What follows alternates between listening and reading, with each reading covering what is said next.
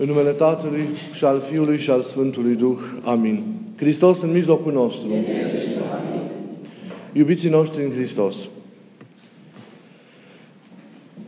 Sărbătoarea de astăzi, a schimbării la față, comemorează acest moment cu profunde semnificații din viața și din lucrarea mântuitoare a Domnului nostru Isus Hristos, despre care ați auzit citindu-se în pericopa luată de la Sfântul Matei. Cu puțin înainte de patim are loc acest eveniment. Iar scopul lui este acela de a-i întări pe ucenicii săi în credința că El e Fiul lui Dumnezeu.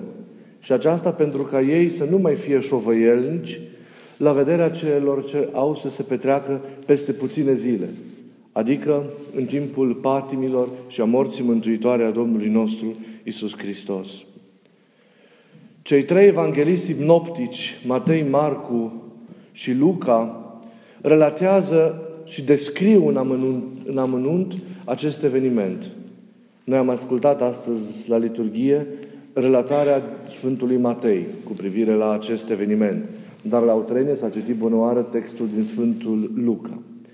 Ioan Evanghelistul, că unul care în Evanghelia sa mistică nu mai repetă ceea ce ceilalți ucenici au spus, se referă și el de multe ori la acest eveniment la care a fost martor ocular. Chiar în însăși prologul Evangheliei sale, Ioan, Evanghelistul, cuvântătorul Dumnezeu spune și am văzut slava Lui, slavă ca unui a născut din Tatăl, plin de har și, și de adevăr. Această vedere a slavei cu siguranță, înainte de ce el a contemplat-o în acele clipe pe muntele taborului. Asta înseamnă, dacă toți evangeliștii se referă la acest eveniment și îl descriu în felul lor specific, că el este un eveniment central și deosebit de important din viața Domnului și din lucrarea mântuirii noastre. E un eveniment care ascunde în el, după cum ne dăm seama și o să înțelegem mai bine acest lucru, foarte multe mesaje teologice. Nu este un eveniment la care să ne referim cu, în puține cuvinte, și e un eveniment pe care trebuie să-l înțelegem profund, trebuie să-l înțelegem duhovnicește, trebuie să-l înțelegem teologic. Ce înseamnă schimbarea la față a Domnului? Înseamnă că Hristos, în acest eveniment pe muntele Taborului, a descoperit ceea ce era ascuns. Adică a arătat ucenicilor care erau de față la acest eveniment strălucirea slavei Dumnezeirii sale. Deci El nu a luat o altă înfățișare, o altă arătare. El nu s-a transformat, ci și-a arătat ucenicilor săi slava sa, atât cât au putut ei să o vadă cu ochii fizici, cu ochii aceștia firești. S-a arătat pe sine așa cum este El. Nu s-a manifestat slava Lui văzut în moment, din momentul întrupării sale. Dar Hristos nu a renunțat la slava sa. Hristos este pururea înconjurat în slavă, ca, una, ca unul care participă la viața Dumnezeirii, are plinătatea ființei dumnezeiești, este unul născut din Tatăl. El doar și-a restrâns modul de manifestare vizibil exterior al slavei sale, deodată cu întruparea, dar nu a renunțat la slava sa dumnezească. Ea a fost ascunsă de ochii trupești ai oamenilor, dar Hristos necontenit a fost înconjurat de slavă și atunci când a lucrat și a săvârșit lucrări în lume. Ei acum, pe tabor, El nu face altceva decât să îngăduie pentru câteva clipe celor trei ucenici ai săi, Petru, Iacob și Ioan, să contemple această slavă. Cu ochii fizici, dar nu numai cu ochii fizici, ci și cu ochii duhovnicești. Ei au văzut strălucirea slavei lui Hristos atât ca strălucirea a unei lumini fizice, dar și a unei lumini duhovnicești, dumnezeiești, necreate, așa cum arată părinții bisericii în tâlcuirile, în tâlcuirile lor. Dar nu au putut să vadă toată strălucirea slavei. Sfântul Ioan Gură de Aur spune că el nu și-a arătat întreaga Dumnezeire, ci doar o mică parte din energia din Dumnezeirea, din Dumnezeirea sa. Ei au așadar au devenit contemplativi, ei l-au văzut pe Hristos așa cum este.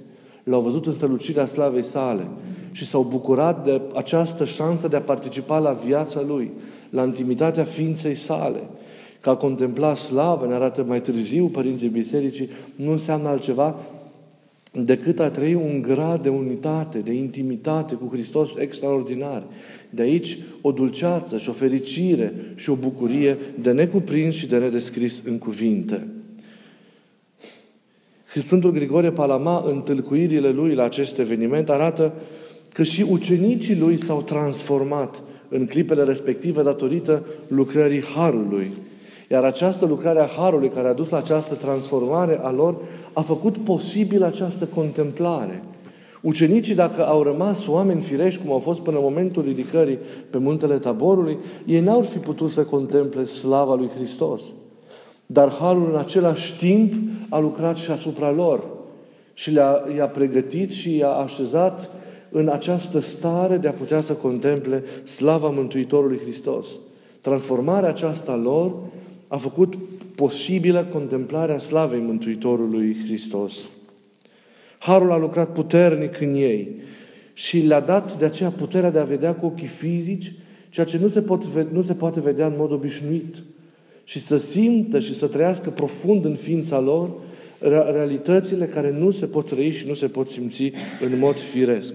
Și să se desfăteze și să se bucure de cele care în mod firesc nu pot fi atinse și nu pot fi îmbrățișate printr-o desfătare și printr-o bucurie omenească obișnuită.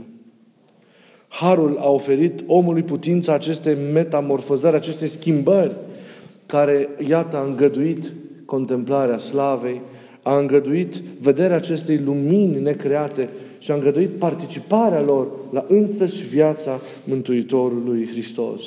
Părinții spun că pe tabor, datorită acestui fapt, datorită irumperii acestei lumini, spun că pe tabor s-au arătat doi sori.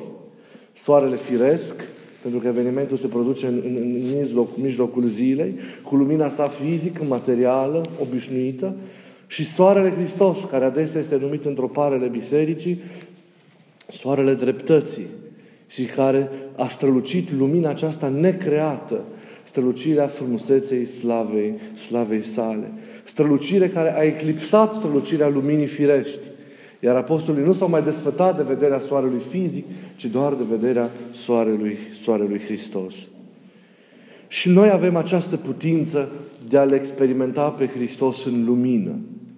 La urma urmei, finalul vieții sau, sau a experienței noastre creștine nu înseamnă altceva decât această putință de a-L contempla pe Hristos în, în strălucirea slavei sale. Contemplarea lui Hristos în slavă este un sinonim pentru părinții bisericii, este un sinonim pentru unirea cu Hristos, este un sinonim pentru participarea la viața cu Hristos, la, pentru ajungerea la, la desăvârșire, pentru ajungerea la sfințenie. A ajunge la desăvârșire înseamnă a fi unit cu El în iubire, a-i contempla slava, a te umple de lumina Lui, a te transforma de această lumina Lui, de a deveni tu însuți lumină. Și părinții mari ai bisericii și mari nevoritori din multele viacuri ale istoriei bisericii ne-au arătat că omul poate vedea această lumină. O poate contempla chiar în trup fiind, deși contemplarea desăvârșită prea plină se va face dincolo de, de, de, de orizontul acestei lumi, după ce vor, vor fi ieși din trup. Dar prezența în această lume nu exclude posibilitatea de a contempla, dar acesta este un dar pe care Duhul Sfânt îl dă, de a contempla lumina necreată. Și atâția mari părinți și mari nevoitori au trăit această experiență a contemplării, a contemplării luminii, s-au îndulcit de ea, s-au lăsat transformați de ea. Acea lumină a, a aprins lumina din ei, a aprins lumina din ei și a făcut ca ei înșiși să devină lumină. Admirabil descrie Sfântul Simeon, noul teolog, în imnele sale dumnezeiești, experiența aceasta a luminii necreate, pe care atâția și atâția părinți de mai dinainte de el și mai târziu au făcut-o. Dar puțini au putut să, să o descrie în cuvinte și să o pătrundă în cuvinte teologice profunde, adânci, așa cum a făcut-o Sfântul Simeon, nou teolog. Toți mari părinți și mari nevoitori de astăzi, începând cu Sfântul Siron Atonitu și părinți contemporani cu noi, între care unii au fost, alții încă mai sunt, au făcut experiența acestei lumini într-un moment sau, sau altul. Dar Simeon Teolog o descrie cu atâta profunzime, Uh, și vă dați seama că acesta este un dar unic pe care Duhul Sfânt l-a dat. Pentru că părinții, în general, s-au ferit de a descrie din pricina fricii de a nu cădea în slavă de șartă aceste experiențe adânci și profunde pe care ei le-au, pe care ei le-au, le-au trăit. Această lumină, așadar, trebuie să devină, contemplarea ei trebuie să devină un scop al nostru. Nu-L cerem predilect de la Dumnezeu, dar când zic că ea trebuie să devină un scop, mă refer la ceea ce ea înseamnă ca etapă spirituală la care trebuie să ajungem, și anume la desăvârșire, la sfințenie. Hristos a schimbat la față pe muntele taborului.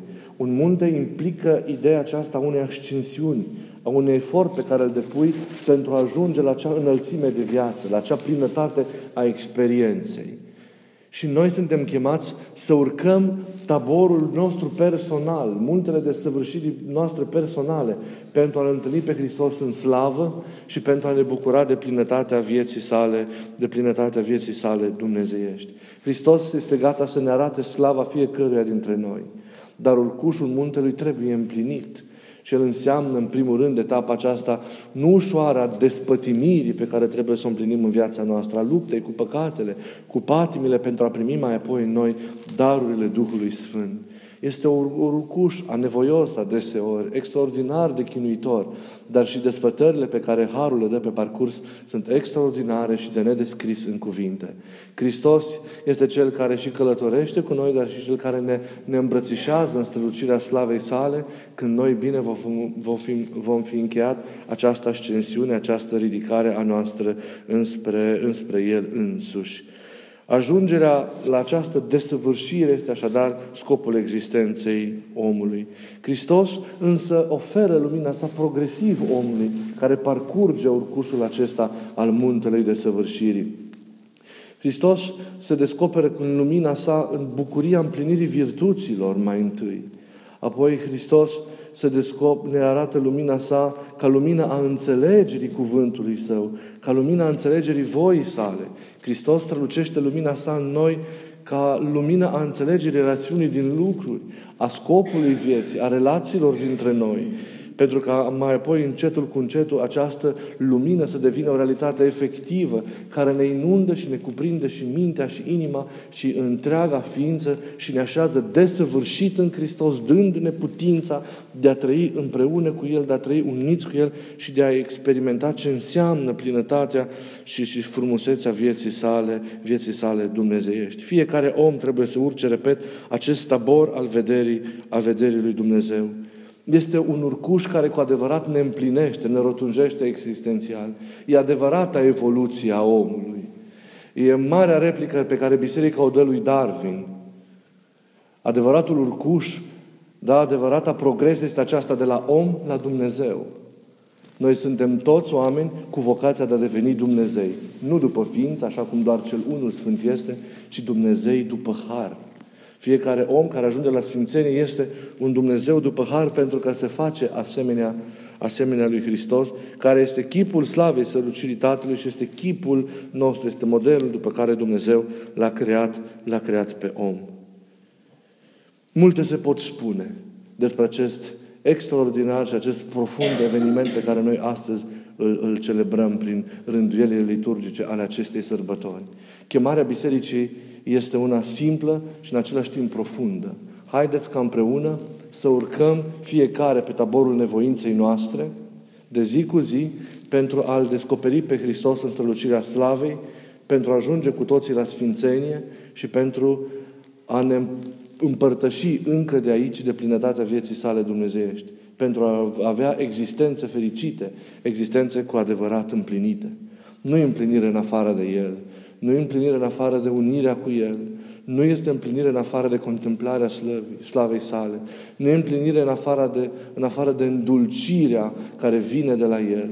Nu e, în afară, nu e împlinire în afară de bucuria și de fericirea și de dragostea pe care sufletul le simte și le experimentează din plin atunci când este unit de plin cu, cu Domnul spre această unire, spre această vedere a slavei, spre această întâlnire desăvârșitoare, fiecare dintre noi trebuie să ne urcăm, să ne urcăm și pe ea trebuie să o trăim progresiv prin fiecare efort pe care îl împlinim în fiecare zi, în nevoința noastră și în osteneala noastră de a fi aproape unii de alții.